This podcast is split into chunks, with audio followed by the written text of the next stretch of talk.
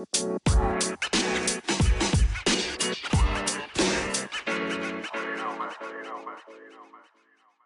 everyone, welcome back. I'm Jess.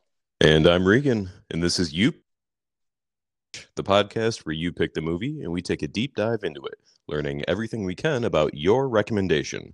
Today, we're talking about the 1988 film Beetlejuice. Yes, and sorry we took a week to get to it. That's on me. That's my bad. But um, my schedule is finalized now, so hopefully we won't run into those problems anymore. And uh, I only found because it it's been slow news because of all the other news that's happening. yeah. So, um, but I did find one that I thought you would appreciate.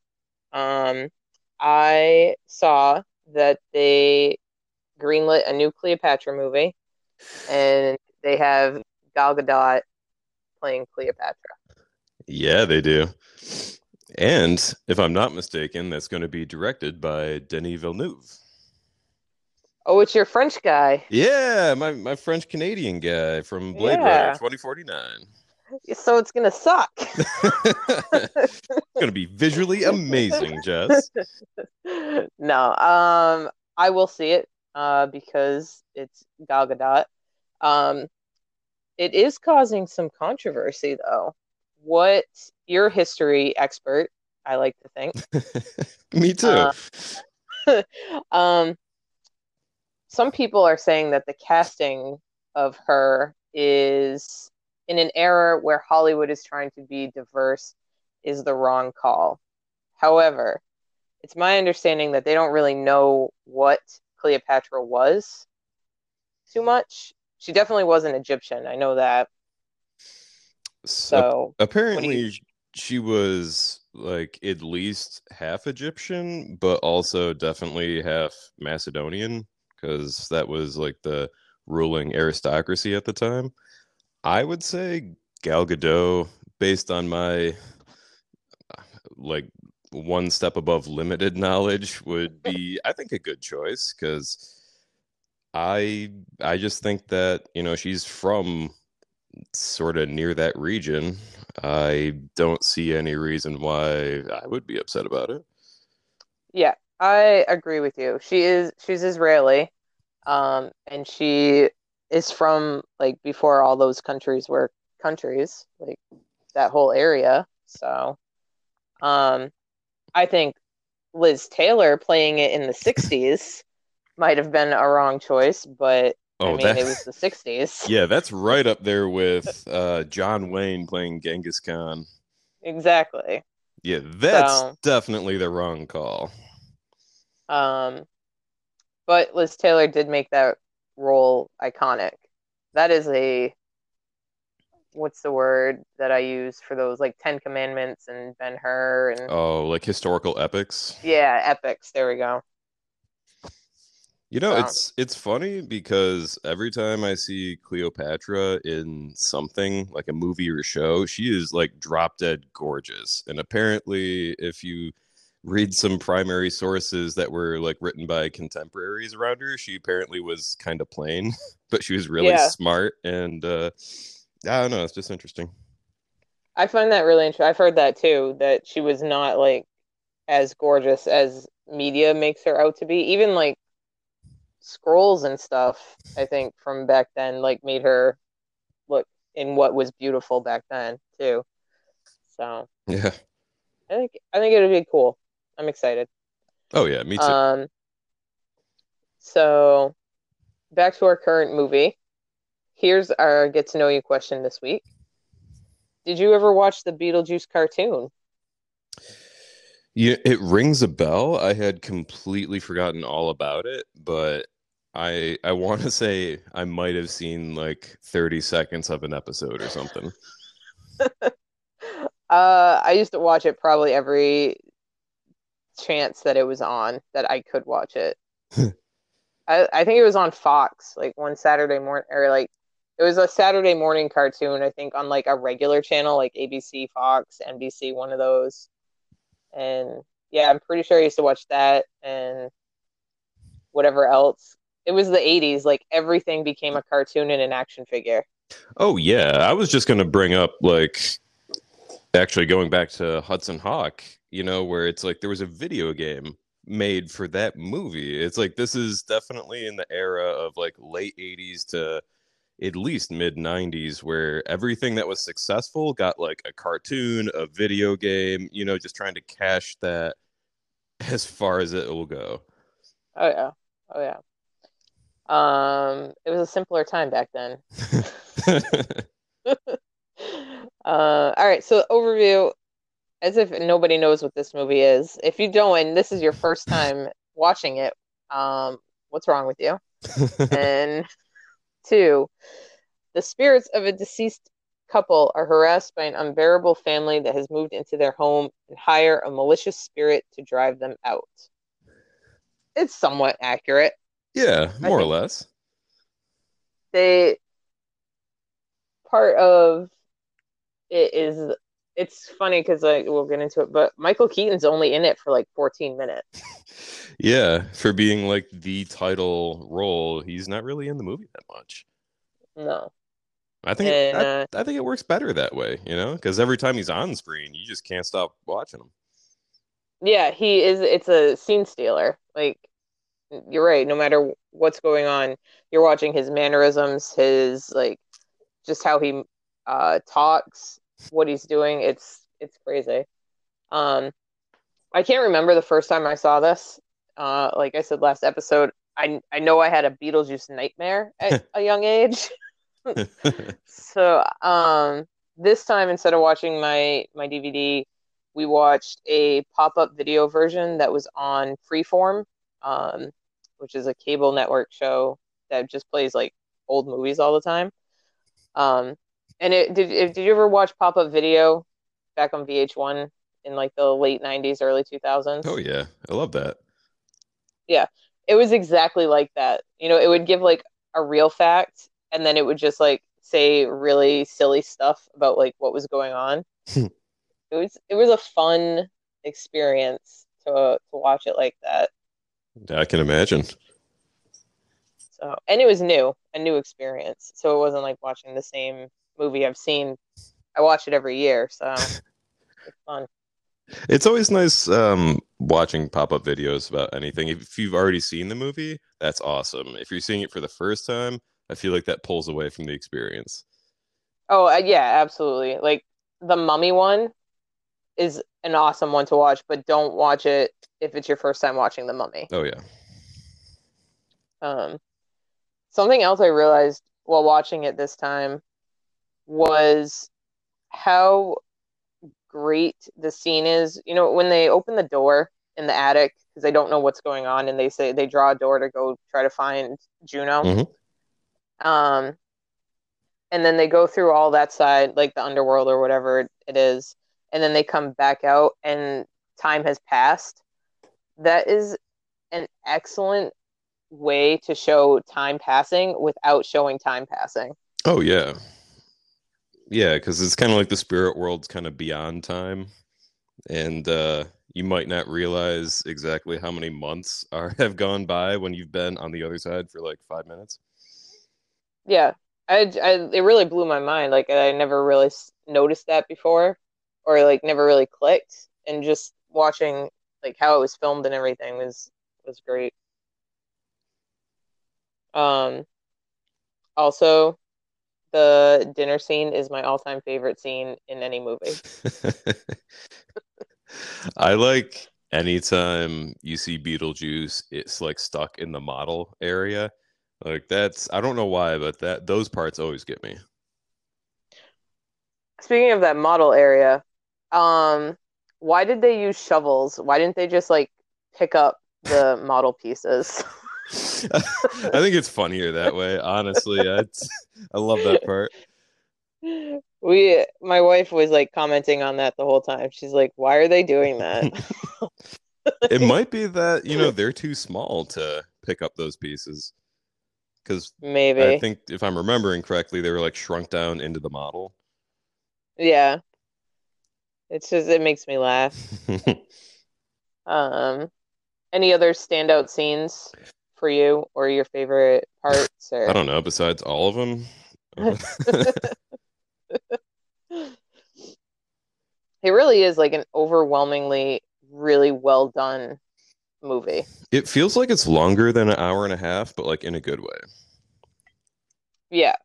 Um, I think every piece of it, Tim Burton really like had a say in like the lighting, the camera angles, little things that go on.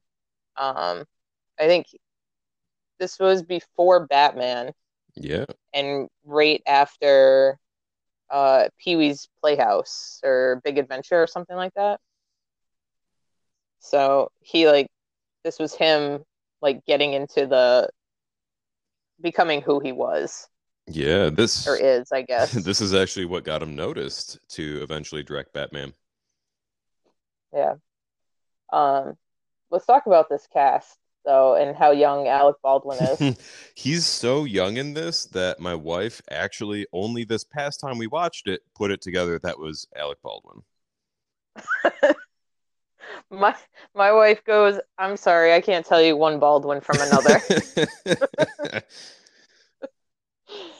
Uh, um, Geena Davis, uh, who is a literal genius, uh, really picked some weird movies in the 80s. yeah. Um, she's a member of Mensa, which is that genius group. And you wouldn't think it by the movies she was in in the 80s, like The Fly, Earth Girls Are Easy, this. You know, it's funny because we also watched The Fly recently, and I forgot that she was in that. But funnier than that, um, my wife and mother-in-law forgot just how much body horror is in The Fly. So they're like, "Oh yeah, Jeff Goldblum, this will be fun," and I'm sitting there like, "Oh, you, oh, you don't remember? Oh, no one threw up though. I have not ever seen The Fly, Oh, really? actually. Well, in that case, ignore everything I just said. It's awesome.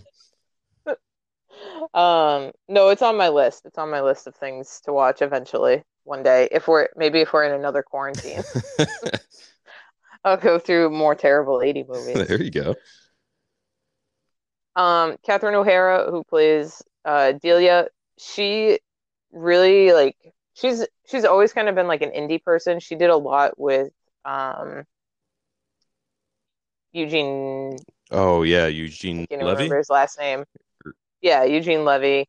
Um, that whole group of people um, that came up through, I don't know if it was Second City or another comedy thing, but she was like always did a lot of indie stuff. But the 80s, like she became huge with Home Alone in this movie. Hmm. Um, and then recently has is enjoying a resurgence of success with Schitt's Creek, which is also with Eugene Levy. Oh yeah, that's actually I think one of the best shows that came out in the past six years. We made it through I think three seasons, and then for some reason it just like fell off our our playlist or watch list. I'll probably go back and watch it, but my wife didn't really enjoy it. So, Okay. but I think that it had some some fun parts.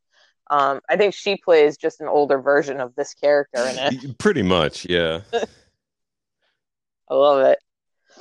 Um, Michael Keaton is and always will just be Beetlejuice, and that's all he'll ever be. Beetlejuice and Batman. That's the crossover I want. In outrageously hilarious Batman. There you go. Yeah. Even like watching um Spider-Man the Not Far From Home Homecoming um where he played the villain guy. Yeah. You, you could even see Beetlejuice in that character. just in his like mannerisms again.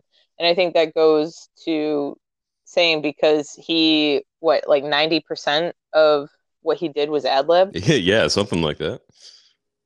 Yeah, it's crazy. Um and Winona Ryder as Lydia who uh was a perfect choice, I think. I think she pulled it together really well even though she went a little crazy with all the stealing after. Didn't so what'd you steal? What what's the weirdest thing that, Oh, you don't know that no, story? I, I certainly don't. Um, she went to jail or was charged with uh stealing from uh really like high-end stores, I think. Hang on.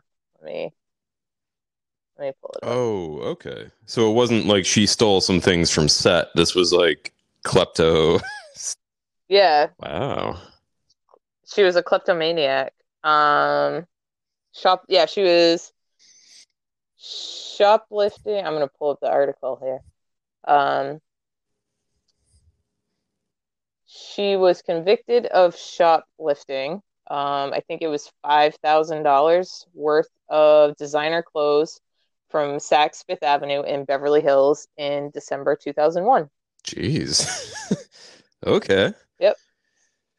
She was sentenced to three years supervised probation, 480 hours of community service, and fined uh, $2,700. And she had to pay compensation to Saks for the stolen items and undergo counseling. Huh.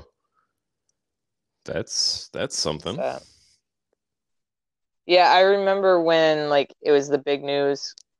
Um, it was like two, yeah, 2001, and it was like really big news for a while. There wasn't a lot going on yet, Huh. but soon there would be in 2001. But this was before that. So I'm surprised you didn't know that. Well, dropped a little trivia on the trivia there. For some um context, I was 11 when that happened, so Oh yeah, that's I right. don't remember a lot from uh 2001. That is true. I was 17, so a bit of an age difference A little bit. Um, yeah, those are the main the main guys. They're it's It's it's fun. cut. The guy that plays the dad, I can't remember his name, but I know he's part of that whole group too. Like uh, he did a lot of indie stuff Jeffrey whatnot. Jones. Yeah, I've Yeah. never known his name before, literally right now, but um, yeah, I've seen him in so many movies. The only other one I can think of off the top of my head is another Tim Burton movie, Sleepy Hollow. Yeah, and I think Tim Burton's uh, one of those directors again, like we've said, like works with the same group of people a lot of the time. So you'll see familiar faces pop up in those movies often. I bet that's nice. you Uh, know, you you're working with yeah. people who already know kind of like what you're about and what kind of shots you're going for and stuff like that. Oh, I'm sure it makes the filming process much easier. And then you like if you know your people good enough, they can just riff off each other Yeah. and just see what happens. Um, so this movie actually was it actually did win an Oscar Yeah, it did. for uh, best makeup, and it was up against one of your favorite movies, Scrooge, and uh, Coming to America. So I don't know why Coming to America was even nominated. I was just trying to work that out whatever. in my head. Like, who? How do you justify that? Yeah, that was was that that was the uh, Dan Aykroyd one, right? Or was that the Eddie Murphy, Eddie Murphy. one? Okay, Dan Aykroyd is Trading Spaces, Yeah. right? Yep. Similar concepts, though, I believe, in those movies. Both great movies. I haven't seen them in years. I think this Thanksgiving, though, I'm gonna watch a movie I haven't seen, and this is why it'll come around. Um, I'm gonna watch Planes, Trains, and Automobiles Hey, there you go. because I have not seen that. You know, ever. there's not really a whole lot of Thanksgiving movies available that are, you know, specifically Thanksgiving movies. But I have noticed that Planes, Trains, and Automobiles is definitely one. And I noticed that Spider-Man 1, like Sam Raimi Spider-Man 1, also takes place around Thanksgiving. So technically, I think that could be called a Thanksgiving movie. Any I have I listen to other podcasts that they're like they do any movie that has like a Thanksgiving scene in it, they'll consider it for a Yeah, Thanksgiving there you go. Yeah. Norman Osborn cutting a turkey, Thanksgiving movie. Yeah. Right? Exactly. Um so yeah, I thought that was pretty cool. It did win a lot of the Science Fiction Academy Awards and it was nominated for a lot of those too. Um but because they won an Oscar, I only brought up the Oscar ones. So um this was a, a fact that was on the pop-up movie was Beetlejuice was the first DVD sent out on Netflix in 1998. Huh. Well, that's pretty cool. I I, w- I wouldn't have guessed Isn't that. it? Out of the millions of movies, this was the first one to be sent in the mail. Well, um, someone has good taste out there. yeah. Can we just say how Netflix ruined movie stores and going to the video rental place on a Friday night? Just want to we we that out there. can admit that for sure. Do I actually miss them? Not so much because I think the like the last three DVDs I rented from Family Video all didn't work by like two thirds into the movie. so there's Oh, there's only sad. so many times that I can just like eject the disc, blow on it, wipe it on my shirt, and put it back in before. Yeah, I went back to the store, let them know what the problem was, and like, okay, well, you can just pick another movie to make up for it. And then like two times that happened again. Wow. That's a sad.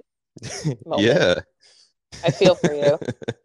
I never got to see the ending of Eastern Promises. How will I go on? Um, I own it, so I can There we are. Um, I have my own movie rental place in my house.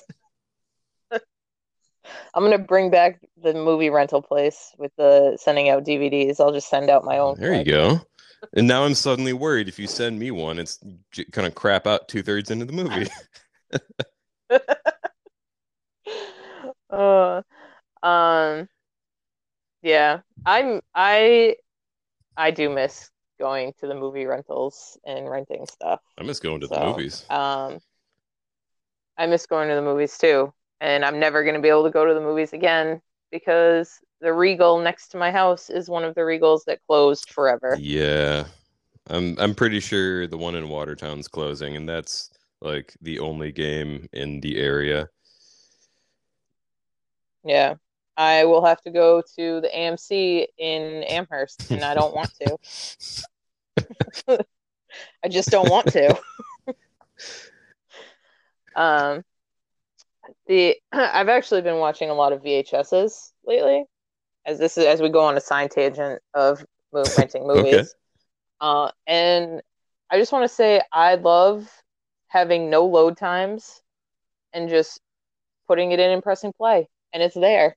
That is nice. I do not like rewinding movies. yeah, that's that's not great. But I, I will admit there is a certain uh, you know amount of nostalgia I get when I even see VHSs in like a dust sleeve or something. It's just you know fond memories of a bygone era. hmm And I have a copy of The Mummy Hmm. sealed on VHS now. There you So, Life is complete. so you obviously have the most valuable thing you own secure, so that's good. Yeah. Yes, yeah. It's it's fantastic. And I will make sure to leave that specifically in my will somewhere in the future because we all know it's going to be worth something. So, well, I hope so. As a national treasure of a movie, I hope so. uh, I should send it to Brendan Fraser and ask him to sign you it. might just do it. If anybody out there can help with that, all 18 of you that listen. uh, all right, moving on. Um, what's your which you go? You go. I Okay. So, um, Michael Keaton actually admitted that this is his favorite film that he's ever done. And like you said, he ad libbed about 90% of his lines, which I think is hilarious and a testament to him. Um, conversely, Absolutely. Alec Baldwin doesn't like the film because he's very unhappy with his own performance. Well, yeah, he's not Alec Baldwin yet in that movie. Fair, yeah.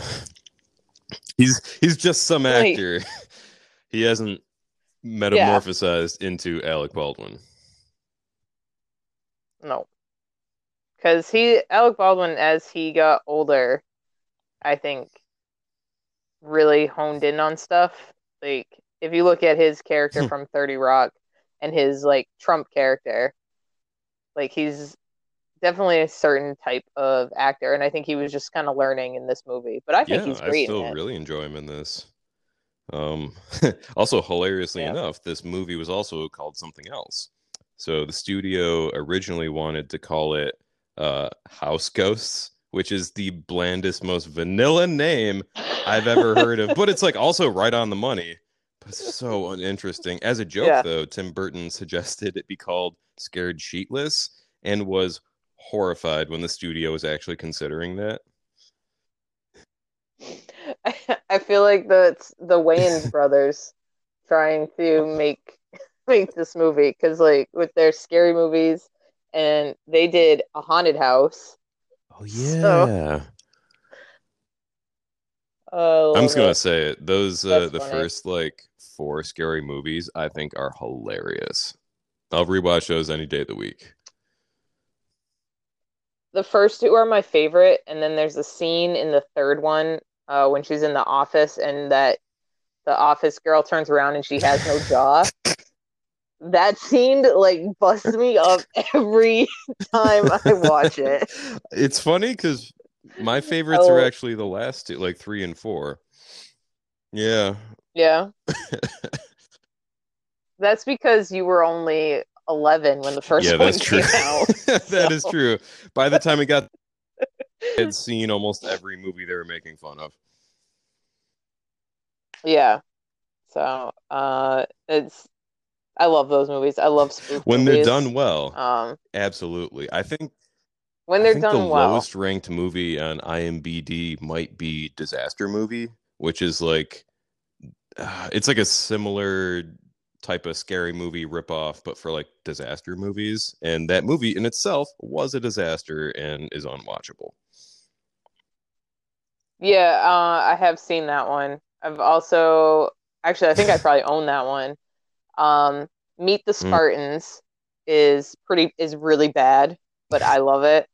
Um, Not another teen movie is like one of the OG ones, and that's got Chris yeah. Evans in a very compromising mm-hmm. position, which I think is hilarious.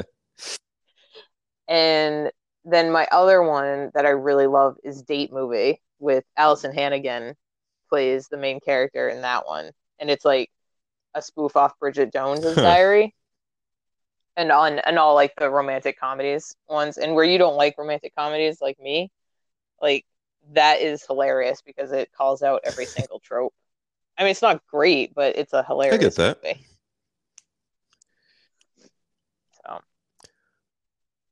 So, um, what's fun? Like the details in this movie go really deep. Like when, um, there's a couple things. All the people in the waiting room and in the office are in the same condition as when they died.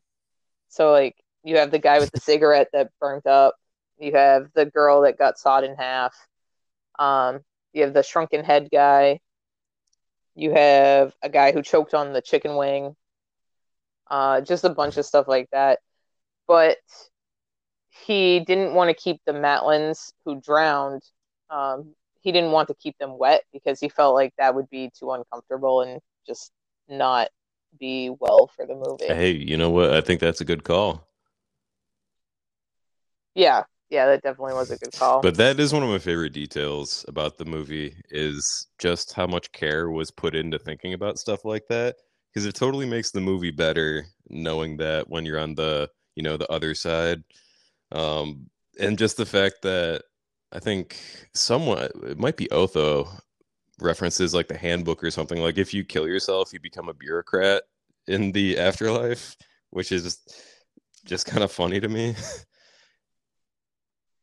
Yeah, and it's uh expanded on in there. So like when they uh when Adam and Barbara go to the other side, the receptionist who is like Miss Argentina, Um, she she goes, I wouldn't have had my little accident. Like she goes, if I had known what I know now, I wouldn't have had my little accident. And she holds her wrists up, and you can see that she's like she cut herself.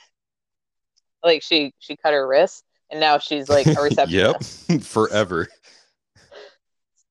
So, um, but another thing, like in the background when they're um down there or in on the other side, you can hear over the PA system. It goes, "Flight 409 is arriving at Gate 3."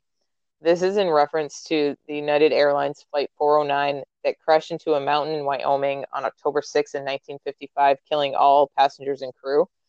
And at the time, it was one of the worst plane crashes in history. And up until then, uh, three plane crashes in 1955 had a total of 66 casualties. And to this day, no one knows why it crashed. But like, just background details, even that no one would would notice, are based in fact. Yeah, I feel like that's uh, an inside joke for whoever can recognize that event, you know? Like, I don't want to Yeah. say an Easter egg, but kind of like an Easter egg. Yeah, yeah, I would classify it as an Easter egg. Like if you're a aviation expert, Or a plane crash ac- aficionado.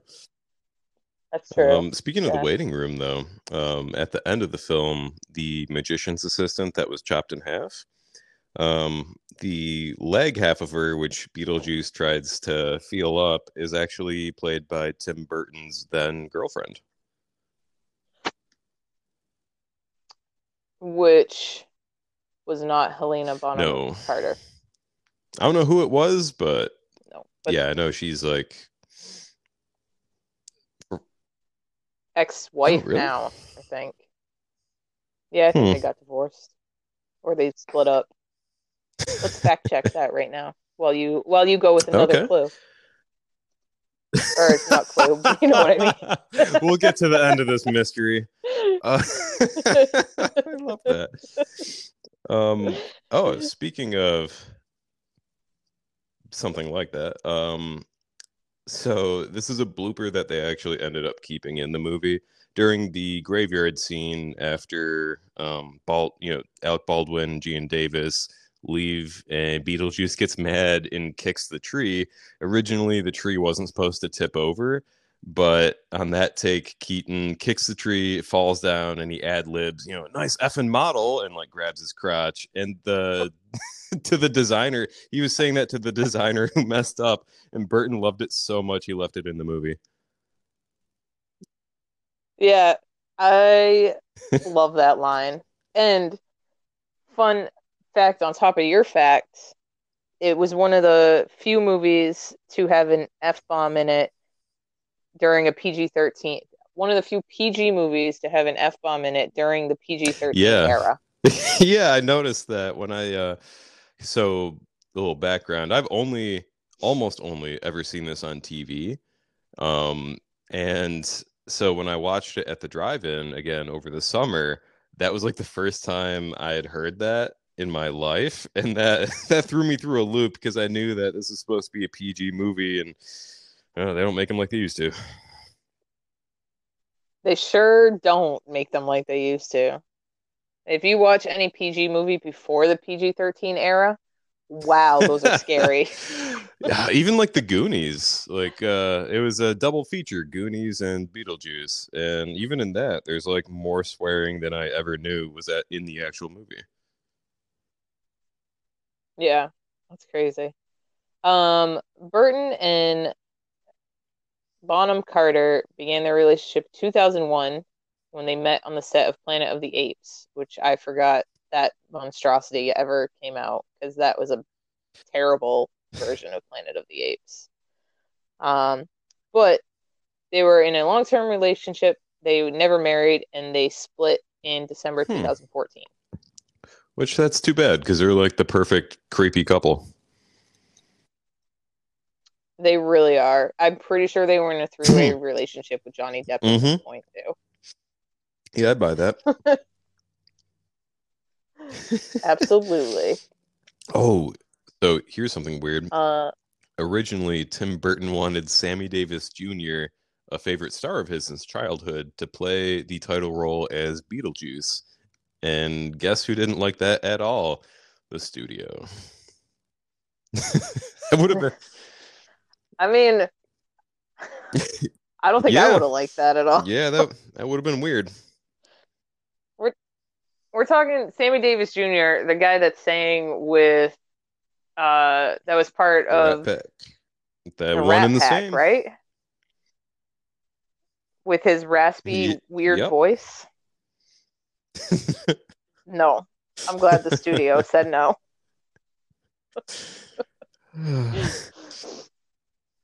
Um, the budget, the visual effects budget was just $1 million.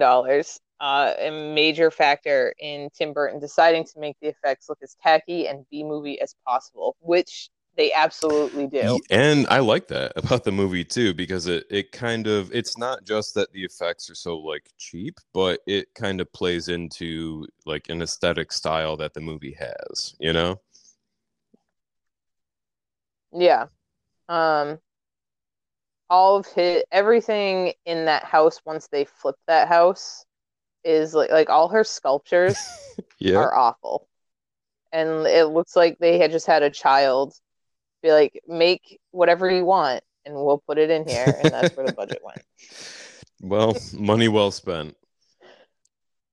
Actually, Yeah. um the dinner sequence, uh Tim Burton feared that the uh Day-O sequence where they all sing like that wouldn't go over well.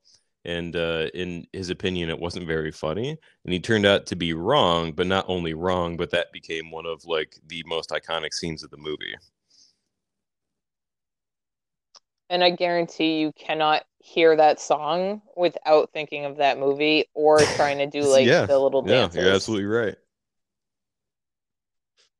because I have that on my playlist for work, and every time it comes on, I have to stop and like do the little like dance doing the day doing the Day-O shuffle. Yeah, it is.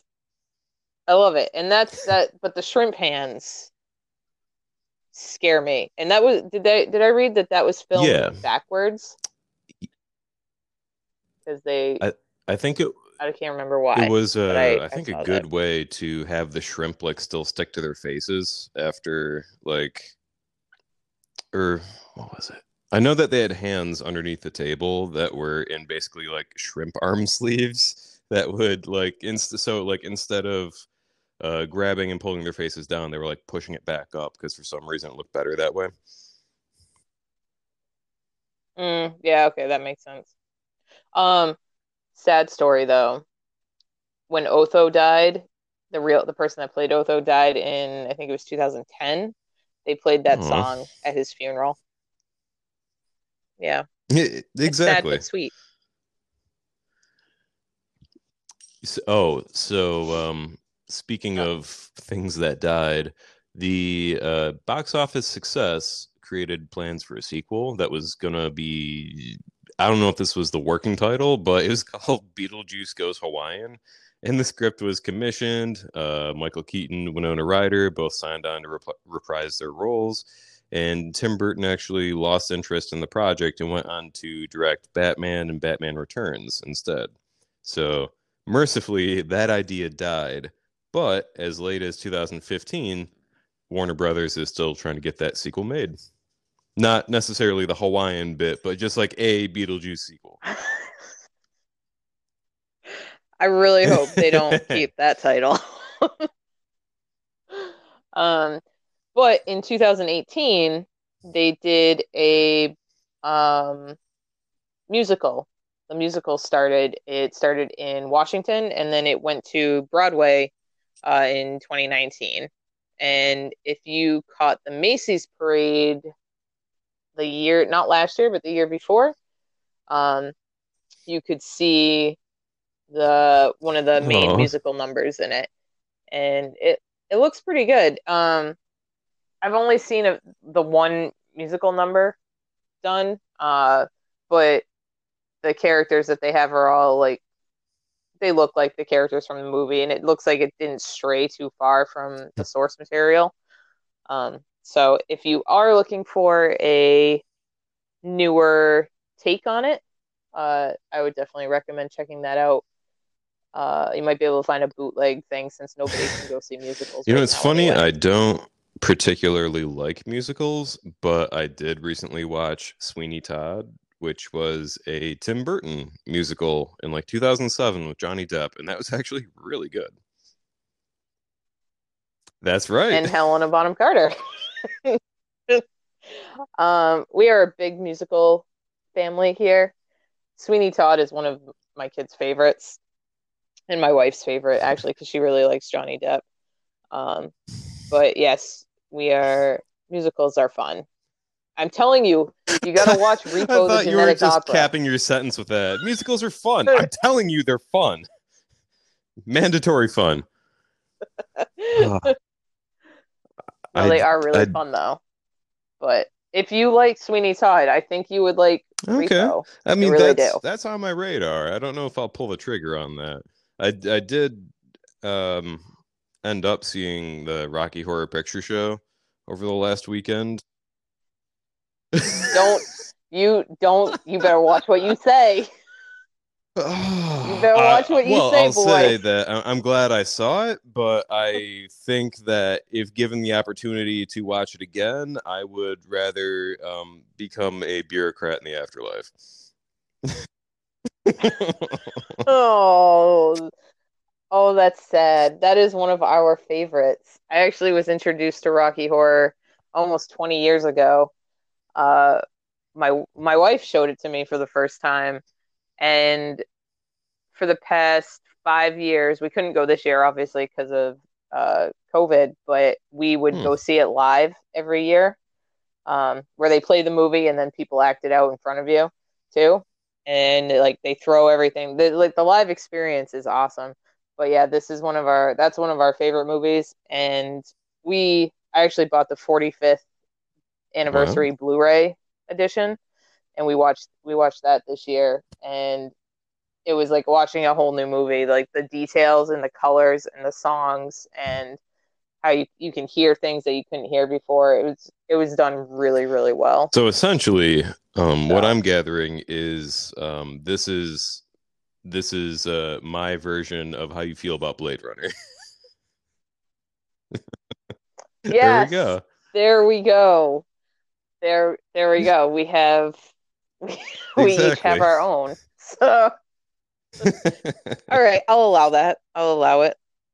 So, um, another fun thing about the filming is um another on the afterlife side in Juno's office when like towards the end when she's speaking to the the football team which has its own little thing the football team represents actually the Marshall football team that died in 1970 in the plane crash they just changed how they died and Hmm.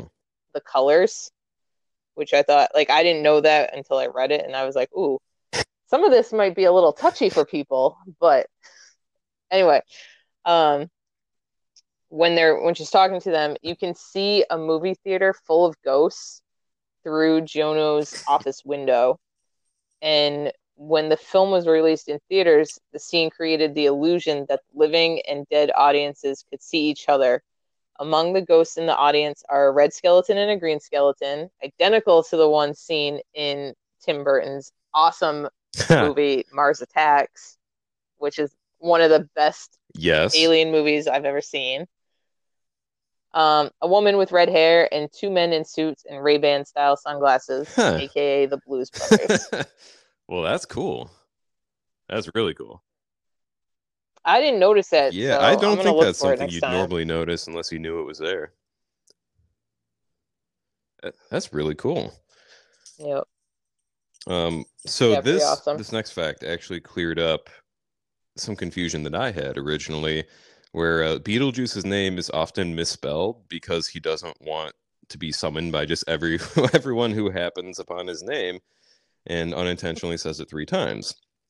And uh, the Maitlands, you know, the main couple of the story, they only learn how how to pronounce it once he broadcasts a radio commercial specifically to them, or a television commercial, something like that which I thought was interesting because the original spelling of his name because I remember Geena Davis was like she had a flyer or something, and she's like, "What's uh, Betelgeuse?" And I was like, "That's a weird, you know, that's like a failed reading in third grade kind of reading of Beetlejuice." And then I realized that originally it was supposed to be B E T E L G E U S E, which yeah, that's really weird. But they changed that for when they were marketing the movie because they didn't.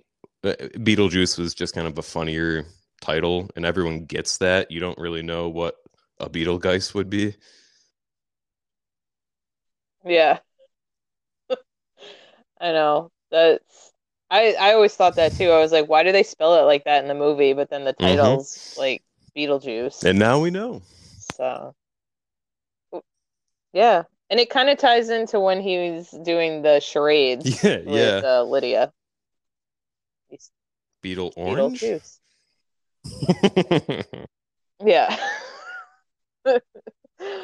um, Beetle breakfast. Oh, actually, yeah. Speaking of Beatles, when Adam uh, and Barbara are exchanging like wrapped presents, Barbara's uh, has like her wrapping paper has Beatles on it. Yeah. Oh, I didn't even notice. There's an Easter egg that qualifies as an Easter egg. yeah, oh, there's a squirrel a outside, and my going crazy. Yeah. My dog is sleeping lazy, but he is. Um, the skeleton on the head of Beetlejuice's merry-go-round looks remarkably like Jack, Jack Skellington, uh, which is Tim Burton's main character from Nightmare Before Christmas, which he had been drawing wow. 1982. I did not notice it. So again, something else I'm gonna have to I, look at. I noticed that um, there was something weird on top of his head that reminded me of a hood ornament, but I didn't have enough time to really process all the things that were happening in that moment. But that's really cool. I didn't realize that that had been like an idea in his head for so long.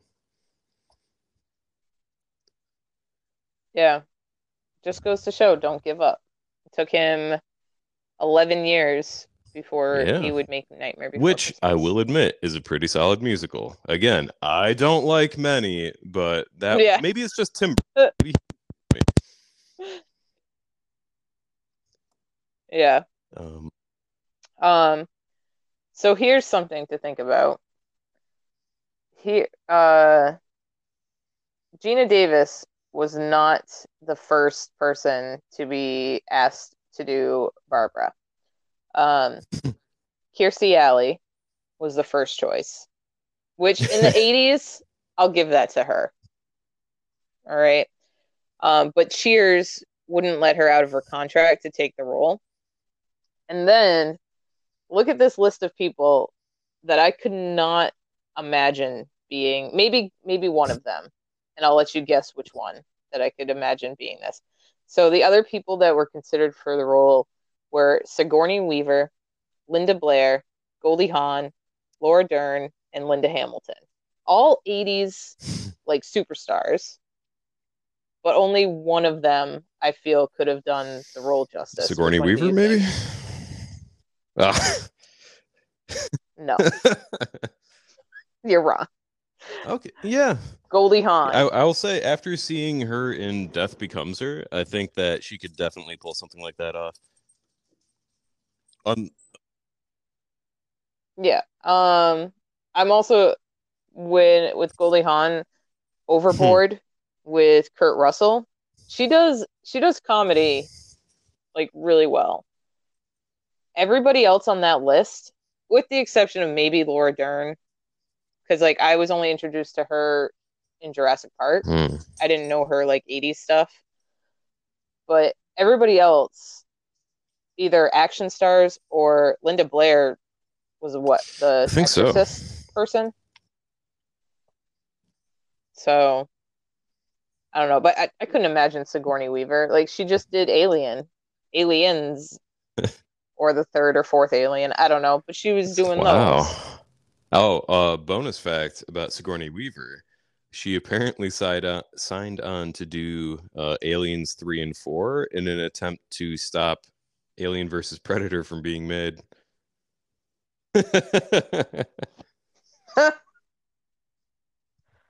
oh, I would like to hear her thoughts on when a- the first Alien versus yeah, Predator. I'll, I'll agree. It's. I actually enjoy watching it. the second one is awful. like it jumped the shark, Which so sucks bad. because the way that AVP ends, like that ends with like a pretty significant cliffhanger, and to just completely screw that Yeah. up in the sequel is very disappointing. Um, a movie I watched this past weekend weekend uh that reminds me of Predators, Mhm. you know, the one with Adrien Brody in it.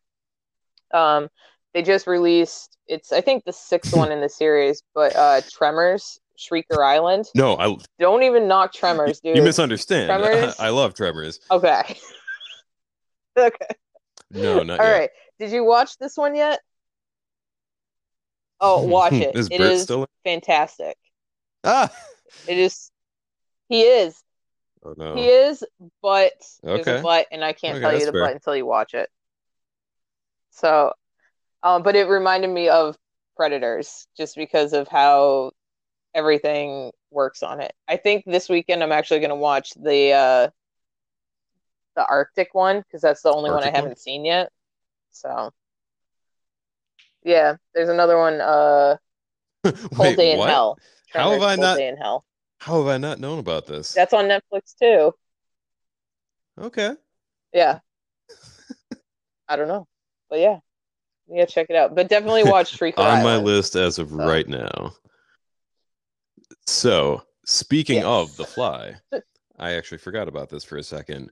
Um, there's a scene, you know, where Beetlejuice eats a fly, and apparently that was supposed to be like a, a tribute to the original Fly that had been made. Um, or I mean, rather the the '80s version.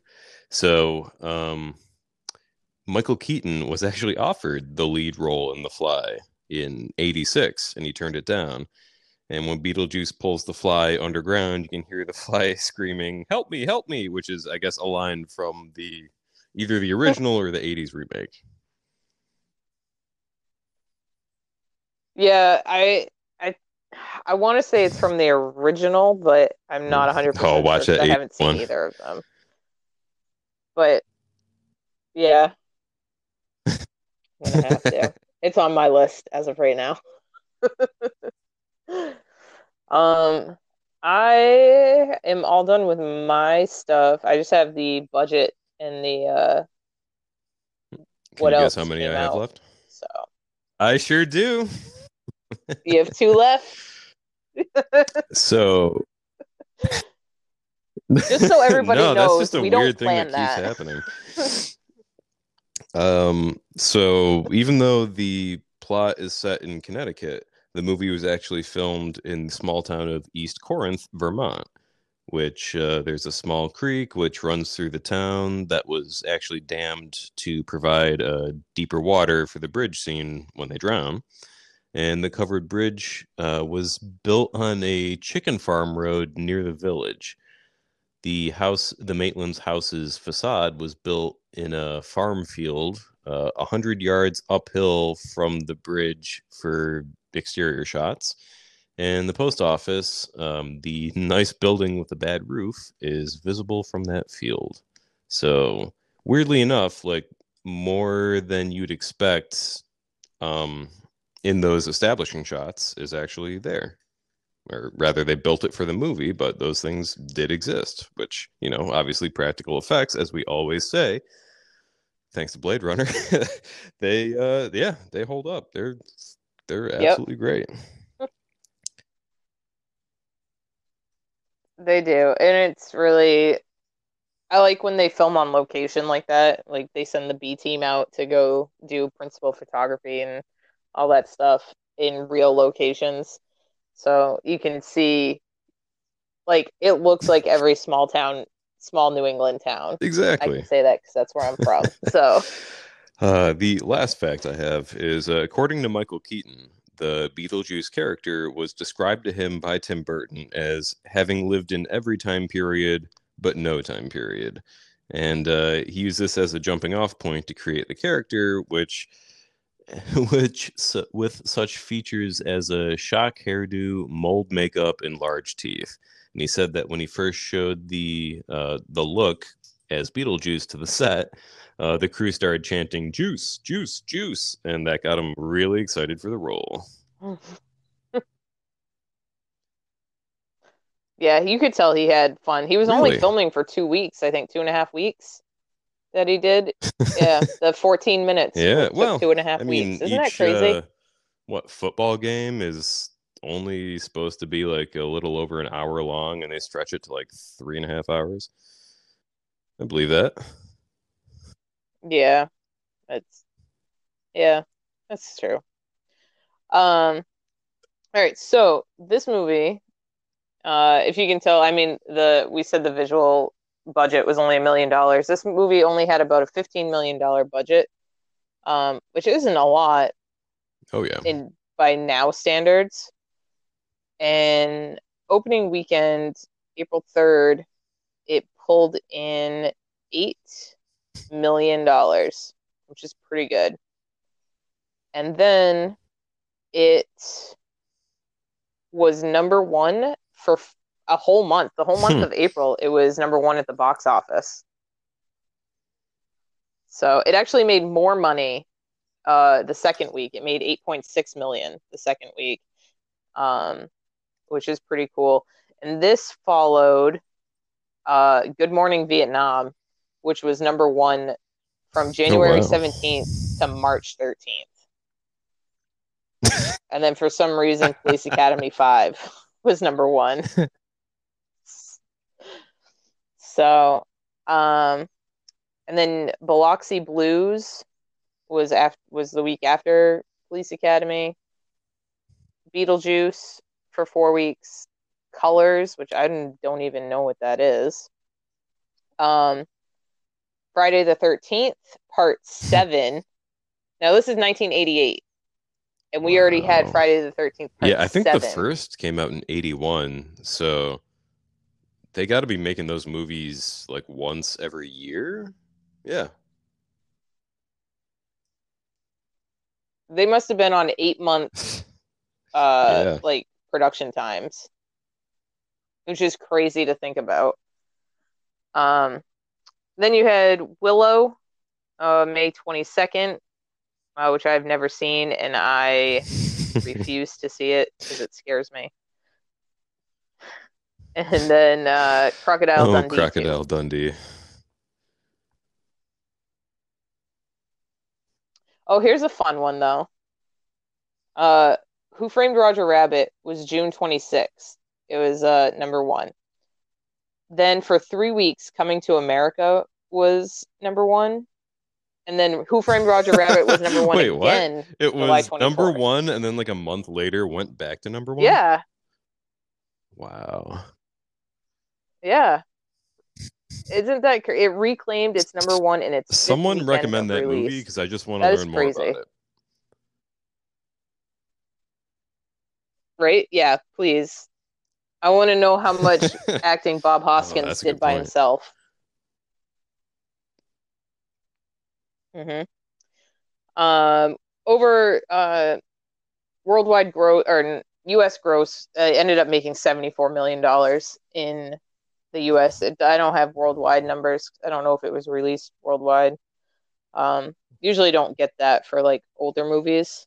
So, but yeah, it was uh, definitely made its money back. I could see why they wanted a sequel. don't know why they would set it in Hawaii. But... I'm sure there's some '80s reason that that plays into that.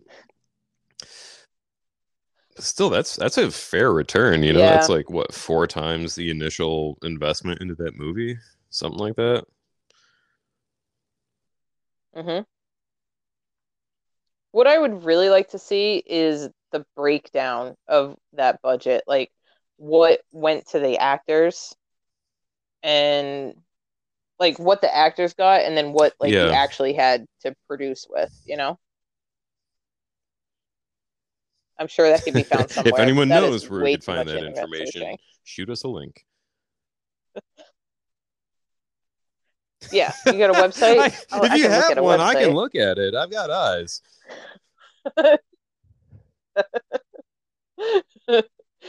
uh, so uh, let's go on to what we give this movie. I Tim Burton, I think I've I've mentioned this. He can be very hit or miss with me. Uh, like Pee Wee's Big Adventure, nope, no desire to ever even go near that. But like Mars Attacks, Beetlejuice, um, Sweeney Todd, I'm I'm hit or miss with. I like Nightmare Before Christmas, but I like like the first three quarters of it the most. Um, I think he's great, like with his his practical effects, how he does the movies, like the vision that he has. I think he's really, really good with that.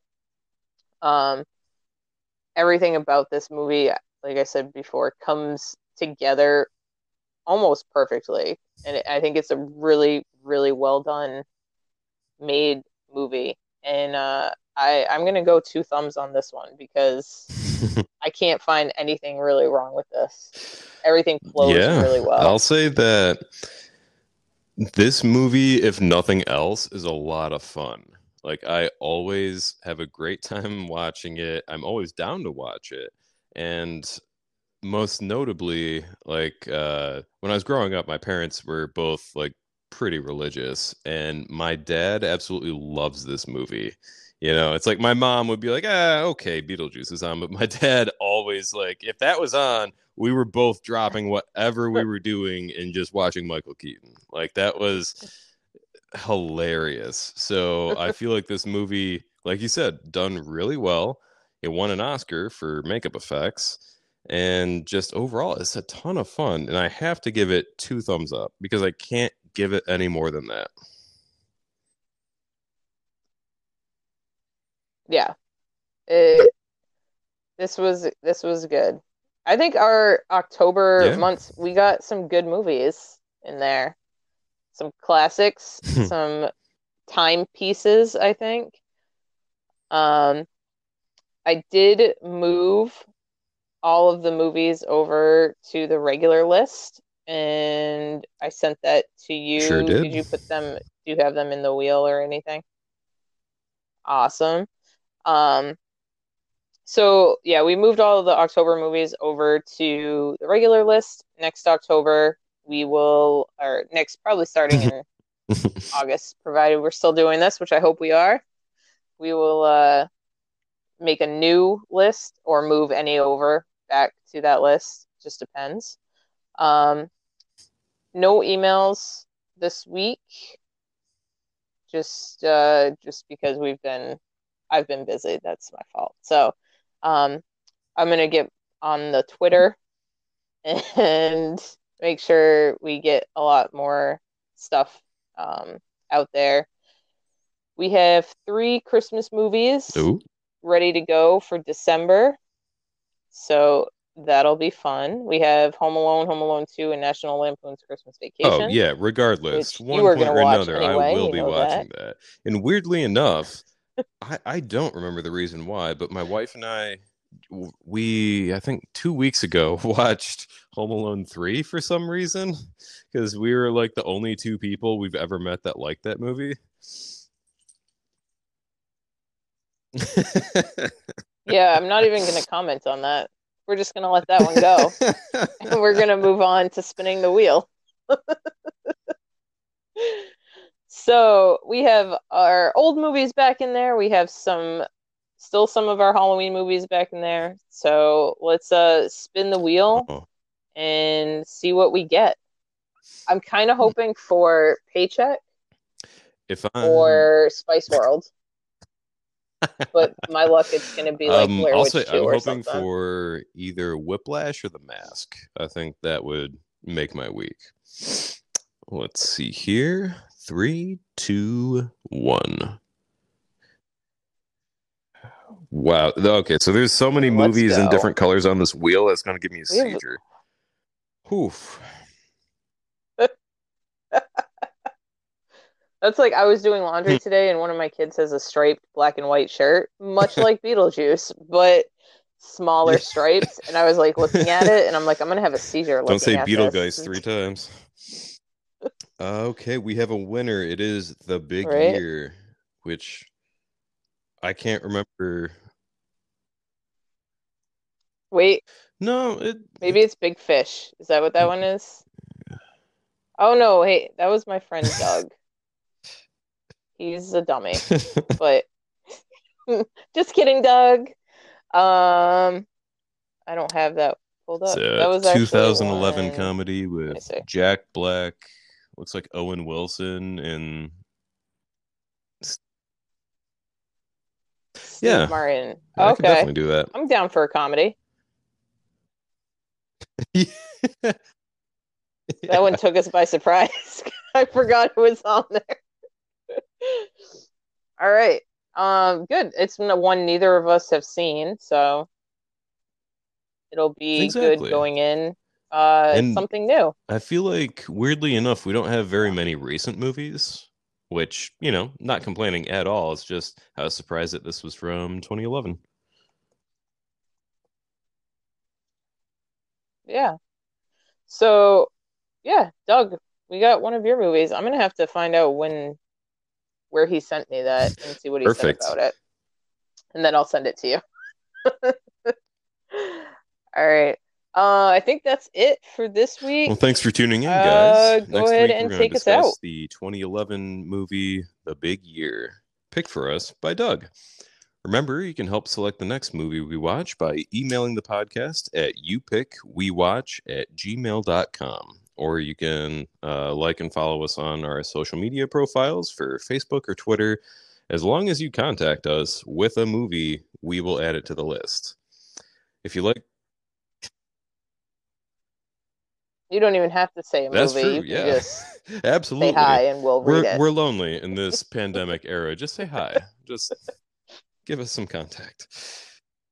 If you like what Yep. you hear, um, consider giving us a quick five star review. I really want to give whoever gave us one a shout out. We have a total of five ratings now, which is awesome. No one's name is on there, so I can't call you out and thank you on the podcast, Yeah, but you know who you are. Thank you. yeah. And we appreciate that. And thank you to the person two days ago who went through and listened to all the episodes. I appreciate that. I love when I see that and people just it's all Whoever that marathon runner is, thank great. you. So thank you. I'm Regan. You can find me on Facebook and Instagram at author Regan Brooks. And I'm Jess. You can find me on Twitter at RadMadMal. And uh, again, we appreciate you guys. We love doing this. We just have fun, go off on tangents, and uh, if you enjoy it, then then that's great. We love it. So we'll see you next week, and it will be a better schedule going forward. so thanks, Stay guys. Watch easy, the movie. Let us know, and uh, we'll see you next week.